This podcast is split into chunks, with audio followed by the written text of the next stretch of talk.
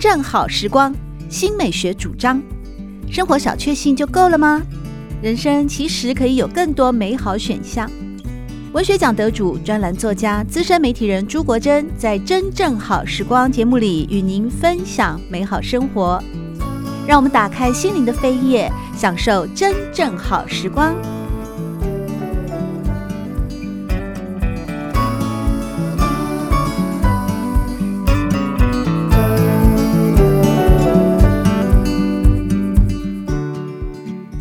众朋友们好，欢迎来到真正好时光的节目当中。在疫情的肆虐之下呀，啊，大家可能都闷坏了吧，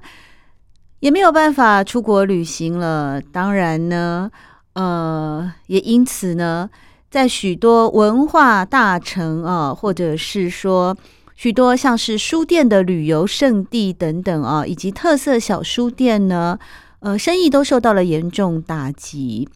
虽然说窝在家里面看书的人，因为疫情没办法出去玩哦，人数可能有增加，但是呢，靠着实体贩售的这些特色小书店，几乎已经成为硕果仅存了。是否还能够撑过这个危机呢？因此，在今天的节目当中，就和大家来分享的是哦，在世界的角落遇见书店。其实这是四月份的《旅读》杂志所制作的一个专题内容，希望能够让大家能来阅读美好的生活，因此希望能够遇见理想的书店。我们常说“读万卷书不如行万里路”，其实应该是一起可以一块儿看的，“读万卷书加上行万里路”啊。旅行在外呢，如果逛到书店，至少对于国珍来说，这是一件很美好的事情。可以看到一种很熟悉的载体，即便在国外的书店里贩售的出版物上面印的常常也不是熟悉的语言文字，好像说会看不懂哦，是不是会惘然呢？可是你知道吗？我记得以前我出差到日本的时候啊，也喜欢去逛书店。有的时候，你不仅仅是说一定要看到懂的内容，当然能够看到自己熟悉的文字，那是另外一种知识的收获与体验。可是，我们常常在国外看到他们的装帧、他们的设计、他们的呃封面或者是纸张，哎，还是真的蛮迷人的。虽然到最后因为文字的关系哦，国珍还是会选择比较多的是图鉴或是绘本，但是呢，呃，也因此哦，不同国家的不同文字，其实这些出版品也都具备了当地传统文化以及地标的意义。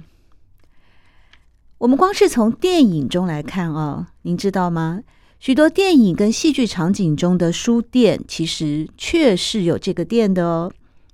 有些呢，这些书店在当地就是一个写满了历史，同时具有代表性的老牌书店。有些书店则是因为，呃，因为电影哦，或者是影视作品的拍摄得到媒体曝光，而成为剧迷必访的朝圣地。不论是哪一种书店，在这些故事情节里面，多少都带有浪漫的色彩，为角色之间的牵绊也增添了韵味。经典爱情电影《爱在三部曲》的第二部《爱在巴黎日落时》（Before Sunset） 与第一部啊《爱在黎明破晓时》相隔整整九年。这部电影的内容，当然从第一部到第二部，也就是讲述着男女主角暌违九年之后重逢的故事。而让他们重新聚首的地方，就是巴黎最知名的莎士比亚书店。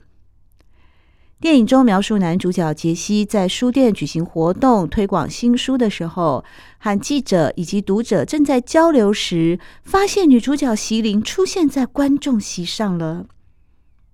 其实呢，男主角已经在这本书里面啊，暗示了当年跟女主角席琳的短暂交汇。女主角席琳也是在阅读之后得知杰西的动向，因此出席了讲座。电影始于书店，终于，他们在巴黎街头的漫游与漫谈得来不易的短续。这一次重逢，是否能够再次点燃爱的火花呢？莎士比亚书店不仅仅是因为呃这部《爱在巴黎日落时》或《爱在黎明破晓时》呃电影的情节啊而受到许多的观光客或是书迷的重视。事实上，莎士比亚书店呢已经成为法国巴黎一个很重要的观光景点了。最早是因为这个莎士比亚书店的老板娘哦，她在一楼是书店，她二楼有一个几个房间。只要任何爱书人到了巴黎，去跟老板娘说没有地方可以住，就可以寄居在他那边。要爱书的人哦，大前提。所以在许多文艺青年的圈子里面哦。都会因为这个故事哦，呃，也让我们更加感受到，在巴黎呢，除了呃铁塔啦，呃那些美好的美景啊、美食之外呢，它其实还有一个这样的充满着浪漫意涵的，而且是呃跟爱书人有关的一个小故事。另外一部电影《骄傲大联盟》则是根据真实故事来改编，这是一部英国的同志题材历史喜剧片。描写的是一群同志青年筹集资金，力挺在一九八四到一九八五年柴契尔夫人铁腕政策下的英国矿工大罢工的行动。因此呢，原先八竿子打不到一着的矿工团体与同志青年结盟，放下成见，支持彼此争取权益，是一部温馨励志又充满笑料的电影。因此。Gaze the world 啊，这、英文啊，就是呃，Gaze the world，well，就是那个世界的呃同志这个书店呢，既是英国的第一间酷儿书店，也是一九八零年代许多性别运动组织的聚会场所，当然也就是电影中的重要场景之一。对酷儿文化有兴趣的读者呢，这儿呢啊，到了英国呢，呃。也是有机会可以去造访的，在这边也可以看到四十年来英国同志运动的奋斗史。另外一个大家更加耳熟能详的，应该就是《新娘百分百》啊，英文名字叫 Notting Hill，就是诺诺丁丘，确实有这个地方。英国男演员休葛兰，他呢就饰演一位在。诺丁丘 （Notting Hill） 这个地方哦，开书店的老板，意外和美国的电影巨星茱莉亚·罗伯兹偶然巧遇了。这是一部爱情喜剧。整部电影里面呢，书店的场景哦，非常的吃重。这间旅游书店呢，啊。呃虽然它是虚构的故事，但是后来据考证，就是整个电影的灵感是来自于 The Travel Bookshop。那这些旅游书店呢，由一位呃独臂旅行家叫 Sarah Anderson 在一九七九年创办。在他的旅游书店当中呢，它是以国家来分类，所以就很方便各国的读者啊来这边寻找各国的旅游指南。包括小说、人物传记、摄影集、游记等等。不过现在这间书店哦，The Travel Bookshop 已经换老板了，也改名叫做 The Notting Hill Bookshop。但是呢，还是维持着书店的一个状态，也就是说，呃，改了老板，并没有变成咖啡馆啊，或者是面包店之类的哦。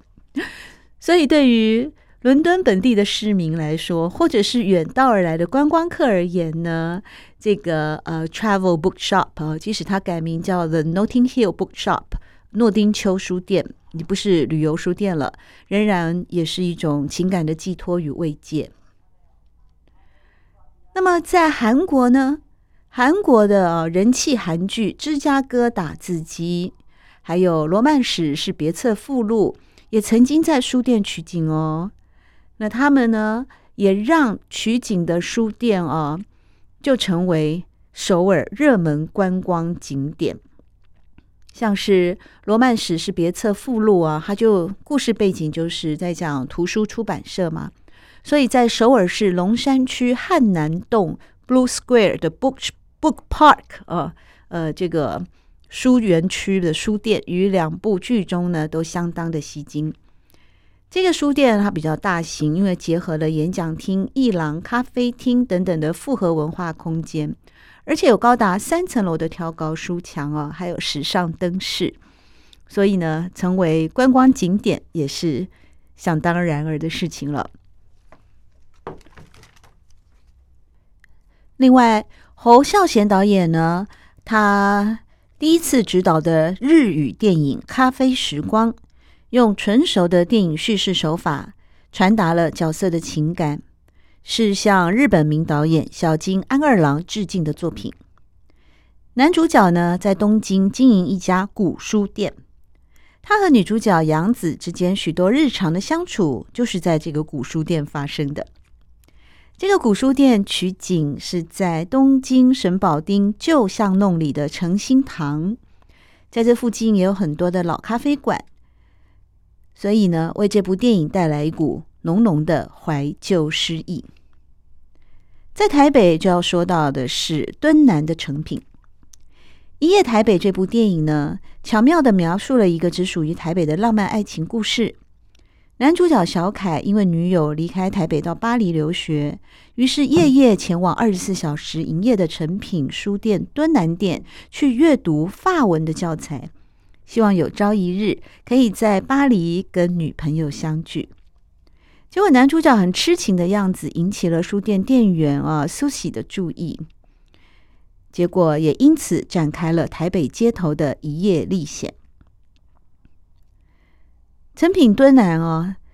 作为台湾第一间不打烊的书店呢，在资深读者的心中肯定占有一席之地的。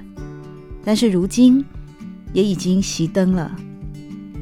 现在似乎也只能够从当年的电影画面里面呢。来缅怀书店的旧貌。